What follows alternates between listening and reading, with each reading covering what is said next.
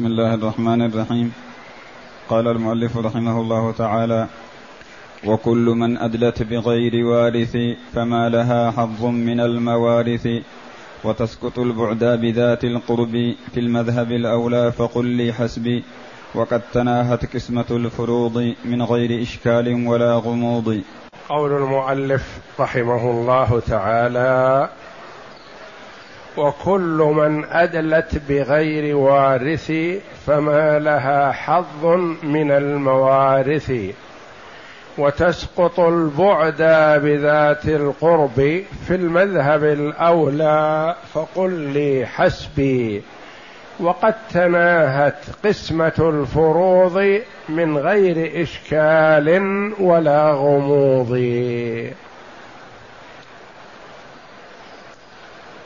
قول المؤلف رحمه الله تعالى وكل من أدلت يعني من الجدات.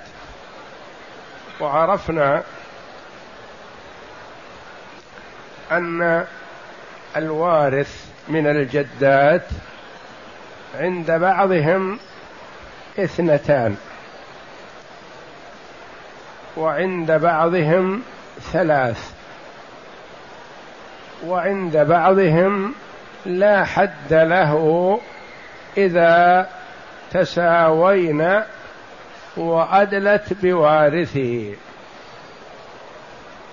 فالبعد لا يؤثر ما دام حصل الاستواء.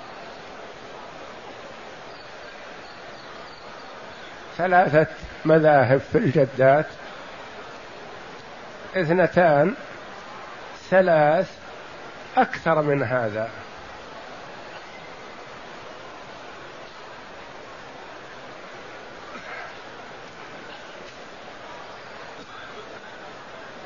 اثنتان عند الإمام مالك رحمه الله. يقول حيث ورد في النص توريث اثنتين فأقتصر على هذا. ثلاث عند الجمهور حيث ورد توريث الثلاث. أربع وأكثر عند بعضهم قياسا. ما دام أنها جدة أدلت بوارث فتقاس على من وردت في النص فيعطى أربع وأكثر من أربع إذا تساوين وتقدم لنا الخلاف في من أدلت بالأم. هل تسقط بالقربى من غير الأم أم أن القربى من غير الأم لا تسقط البعد بالأم؟ لأن الأصل في التوريث الجدة من قبل الأم. فقالوا هي الأصل فلا تسقط بغيرها وإن كانت أقرب منها. أما القربى من جهة الأم فإنها تسقط البعد من جهة غير الأم. ومن المعلوم أن الوارث من الجدات عند الجمهور الثلاث هي من جهة الأم بمحض الأمومة. من جهة الأب بمحض الأمومة. من جهة أب الأب بمحض الأمومة. يعني ما فيها من الذكورية إلا الأب أو فيها أب الأب.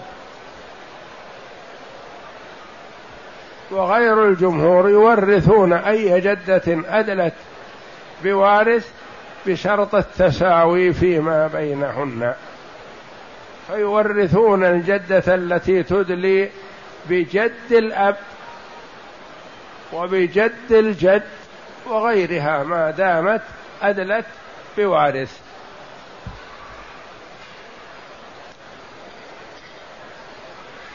وتقدم لنا الخلاف في ما إذا أدلت جدة بقرابتين وأدلت الجدة الثالثة بقرابة واحدة فعندنا على أنها ترث ثلثي السدس.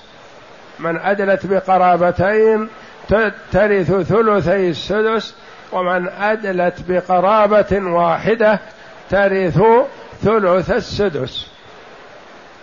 من أدلت بقرابتين كأن تكون أم أم أم.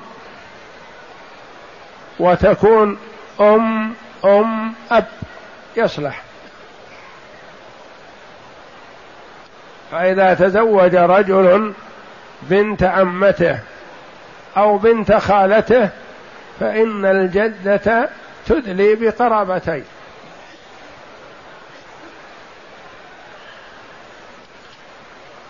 جدة هذا الولد المولود ممن تزوج بنت عمته أو بنت خالته.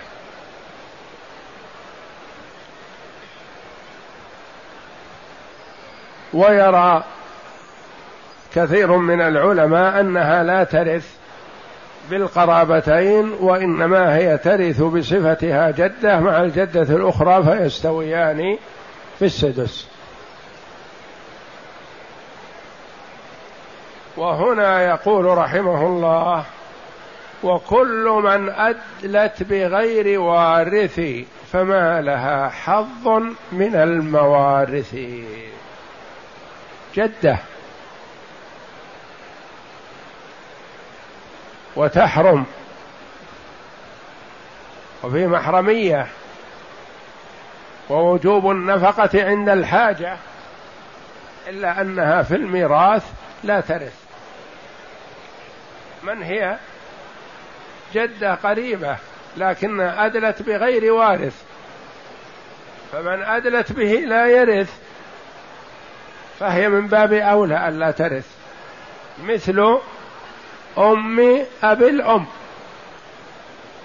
أبو الأم لا يرث لأنه من ذوي الأرحام.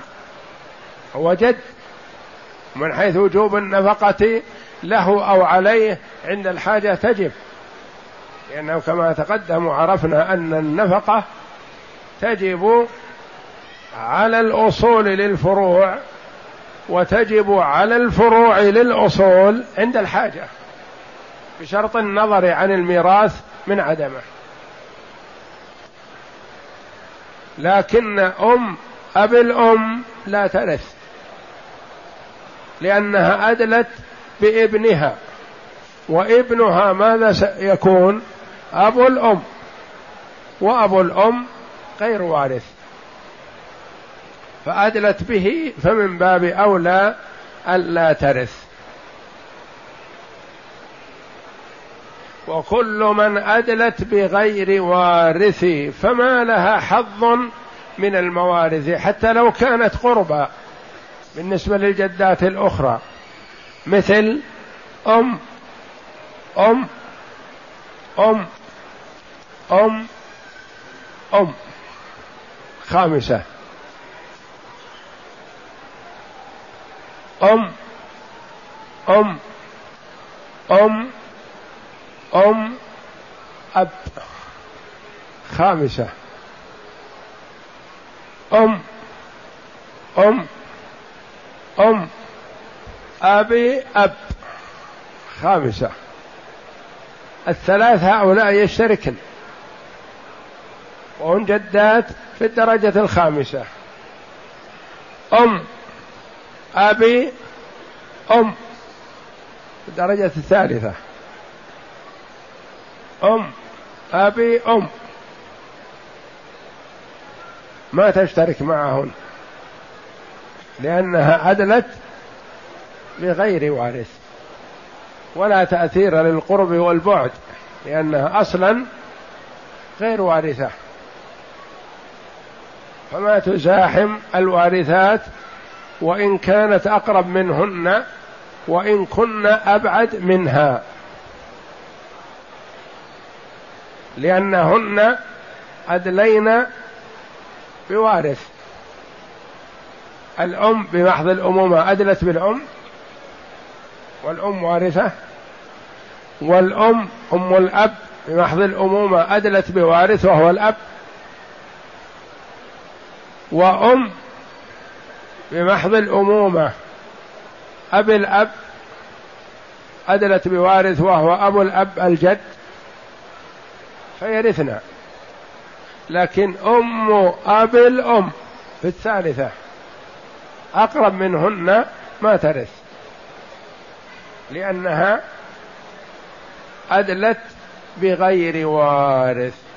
وهذا معنى قول المؤلف رحمه الله تعالى وكل من أدلت بغير وارث فما لها حظ من الموارث. وتسقط البعد بذات القرب في المذهب الأولى فقل لي حسبي. قد يقول قائل أليس هذا البيت يعارض قوله وإن تكن قربى لأم حجبت أم أب بعدا وسدسا سلبت وإن تكن بالعكس فالقولان في كتب أهل العلم منصوصان. ثم قال وتسقط البعد كأنه أبطل ما قال سابقا. نقول لا. تلك نص عليها أنها جهة الأم والأب. جهة الأم واحدة والأخريات جهة الأم والأب. لأن المدلية من جهة الأم واحدة ولو صارت من الدرجة العاشرة. هنا في من أدلت بالأب والمدليات بالأب. اثنتان. أدلت بالأب بمحض الأمومة. أدلت بالأب من جهة أبيه بمحض الأمومة بعد هذا بأب الأب. أب الأم وأب الأب. أدلت بالأب. هي أم أب الأب. وأم أم الأب. فاثنتان مدليتان بالأب وواحدة مدلية بالأم. المدلية بالأم بيناها.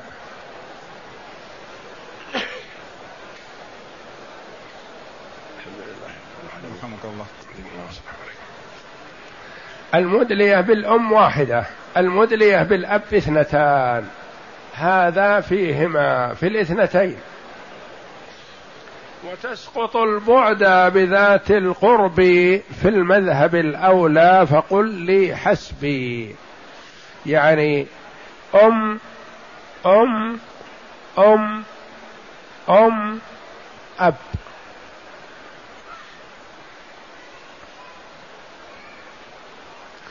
أم أم أبي أب. هذا اللي أدلت بالجد في الدرجة الرابعة واللي أدلت بالأب في الدرجة الخامسة. هذا فيها. وتسقط البعد يعني وإن كانت من جهة الأب بالقربى من جهة الجد.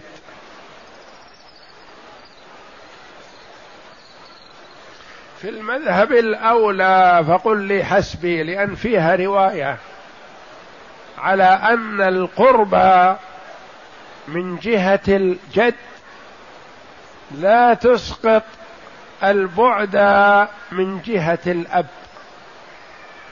مثل ما سبق في القربى والبعد من جهة الأب والأم. هذا من جهة الأب والجد. فالمذهب الأولى والمذهب الصحيح أن القربى تسقط البعد وإن كانت البعد من جهة الأب والقربى من جهة الأب من جهة الجد. إذا كانت القربى من جهة الجد والبعد من جهة الأب فتسقط القربى من جهة الجد البعد وإن كانت من جهة الأب. وتسقط البعد بذات القرب في المذهب الأولى لأن فيه خلاف. في المذهب الأولى فقل لي حسبي يعني يكفيني ما ذكرت عن الجدات. ونقول رحمك الله يكفي ما ذكرته في الجدات. فسدسهن لا يستحق كل هذا التطويل. لأن من يأخذ المال كاملا ما يذكر عنه الغالب إلا شطر بيت نصف بيت أو أقل. الأخ يأخذ المال كامل وذكره بسيط باسمه فقط.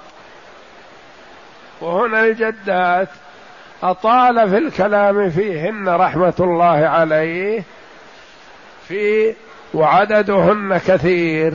والخلاف فيهن كثير.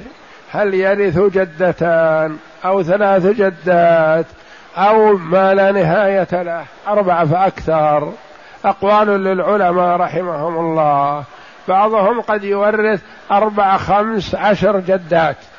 لأنه كل ما تمتد تتشعب وتكثر الجدات.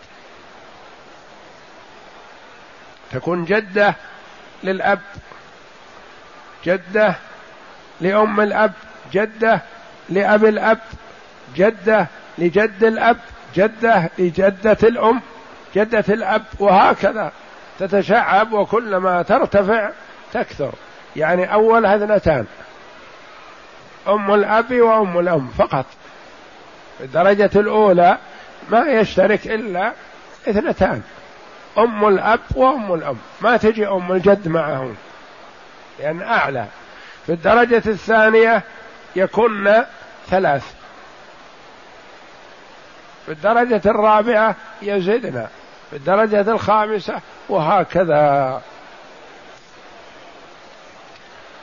فيقول رحمه الله فقل لي حسبي قل يكفيني ونقول يكفي يكفي رحمك الله. ثم قال رحمه الله وقد تناهت قسمة الفروض من غير إشكال ولا غموض. صدق رحمه الله. وتقدم لنا أن الإرث نوعان فرض وتعصيب فالفرض في أصل الكتاب ستة. هذا الفرض انتهى والحمد لله. الفروض النصف ونصفه ونصف نصفه والثلثان ونصفهما ونصف نصفهما. هذه الفروض ستة. ستة في كتاب الله. والسابع ثبت باجتهاد الصحابة رضي الله عنهم وهو ثلث الباقي. فالفروض تناهت والحمد لله. بقي القسم الثاني في قوله أعلم بأن الإرث نوعان هما فرض وتعصيب على ما قسما فالفرض في نص الكتاب ستة والتعصيب سيأتي. انتهت قسمة الفروض وعرفنا من يأخذ النصف وهم خمسة. ومن يأخذ الربع اثنان ومن يأخذ الثمن واحد ومن يأخذ الثلثين أربعة ومن يأخذ الثلث اثنان ومن يأخذ السدس سبعة. وانتهت والحمد لله. بقي التعصيب.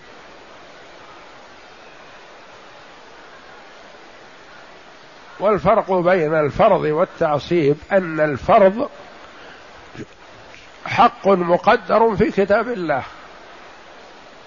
ما يزيد إلا بالرد ولا ينقص إلا بالعود قد ينقص الفرض الذي هو السدس فيكون عشر.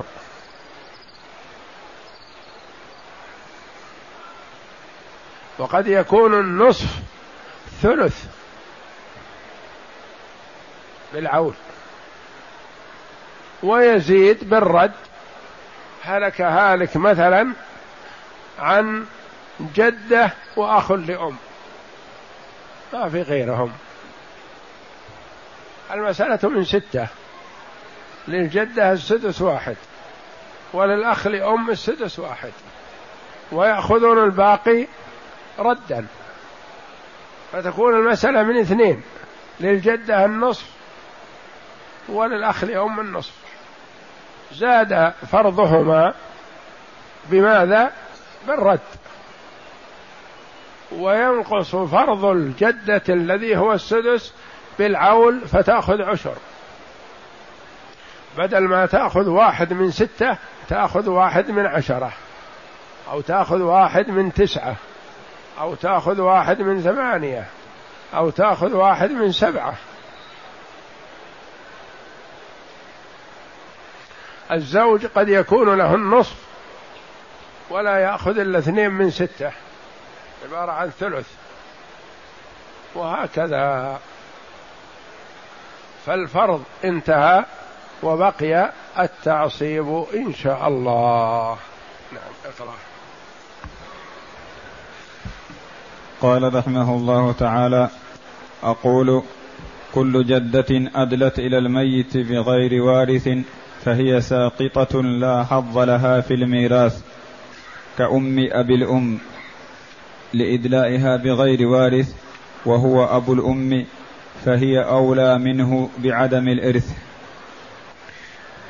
وإن كانت القربى والبعد الوارثتان كلتاهما من جهة الأم كأم الأم وأم أم الأم أو كلتاهما من جهة الأب كأم الأب وأم أمه وكأم الأب وأم الجد فتسقط البعد بالقربى بلا خلاف عندنا في السورتين. بلا خلاف ما دام إنها يعني كلها من جهة واحدة هذا لا إشكال فيه. اللي هو أم أم أم وأم أم. تسقط البعد بالقرب. نعم.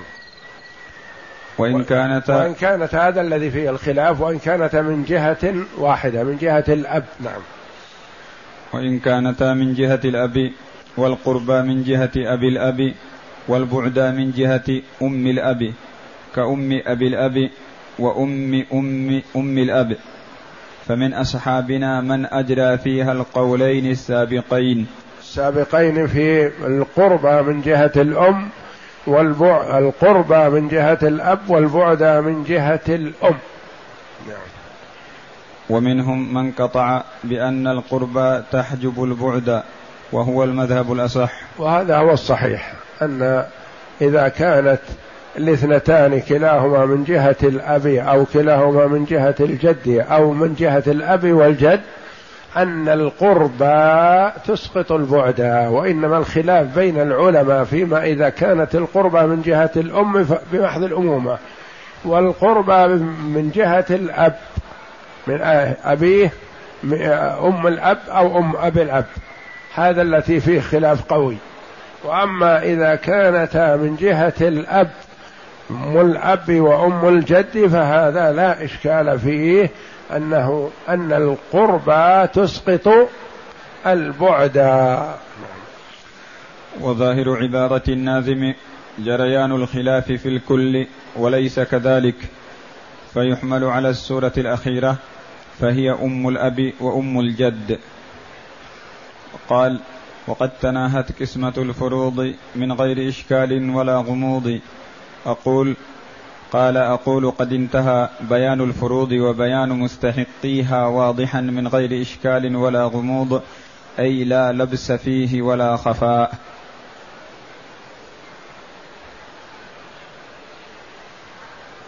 والحمد لله.